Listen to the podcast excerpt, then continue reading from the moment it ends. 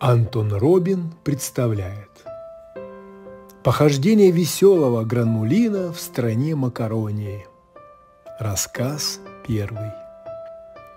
Мы знакомимся с гранулина и господином Пармезаном. Вы слышали? Вы видели? Вы знаете? Как? Вы не слышали? Но она же есть удивительная страна макарония. И вы не представляете, кто там живет? И вы не знакомы с веселым Гран-Мулино? Так слушайте же удивительную и полную приключений историю про Гран-Мулино, злого картофеля и тонкую паутинку. Вглядитесь, причудливо изогнутые берега, подернутые дымкой. Там сказочная страна Макарония – Познакомьтесь с добрыми и радушными обитателями этой сказочной страны. А теперь слушайте. Макаронии правили макаронцы. Они жили в столице, а в огороде жили овощи. Макаронцы были разные. Толстые, тонкие, длинные, короткие. Но все они были сделаны из теста. И звали их по-разному.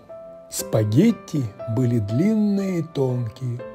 А еще они гордились своим древним происхождением.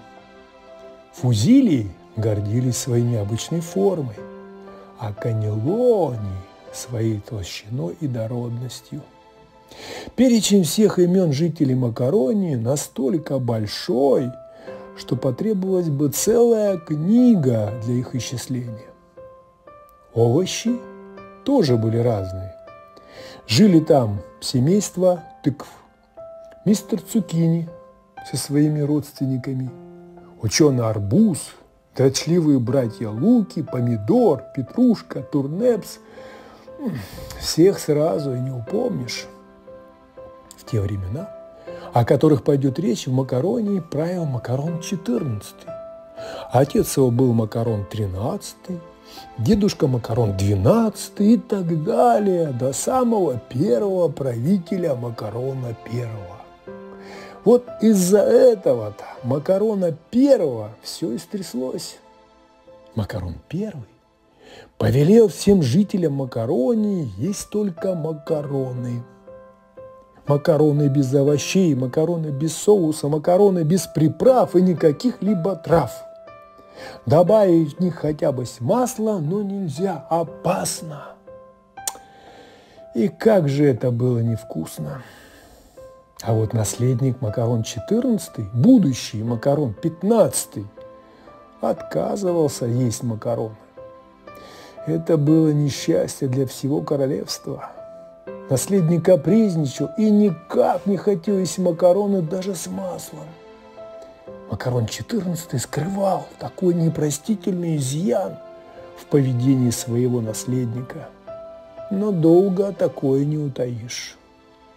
Рожки, которые стояли на страже, переговаривались с ехидной лапшой в узких коридорах дворца, а Вермишель осмеливалась улыбаться и дерзко разговаривала с самим Макароном XIV. Тогда правитель стал действовать решительно – он вызвал придворного повара и приказал сделать все, что угодно, только бы заставить принца есть макароны. «Иначе я отрублю твою седую башку», – грозно сказал король макаронцев напоследок. «Господи, ну что я могу сделать?» – рыдал повар на кухне где в мешочках, банках, коробочках, ящиках были только одни макароны. Старому повару на кухне помогал юный Гранмулина. Неизвестно, кто были его родители. Он был подкидыш.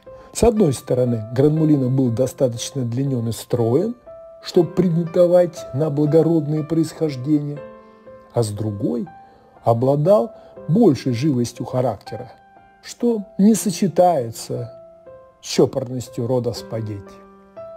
Отличало этого молодого человека от других, таких же ищущих счастья и славы, то, что у него была толстая тетрадь в кожаном переплете, куда он тайно записывал все полезные рецепты. Он мечтал стать очень хорошим поваром и никогда не унывал. Отрубить голову? Ха-ха-ха, да разве это возможно? Да и за что? За то, что наследник не ест макароны? Нет, мы что-нибудь придумаем. И он отправился в темный чулан, где хранилась всякая всячина.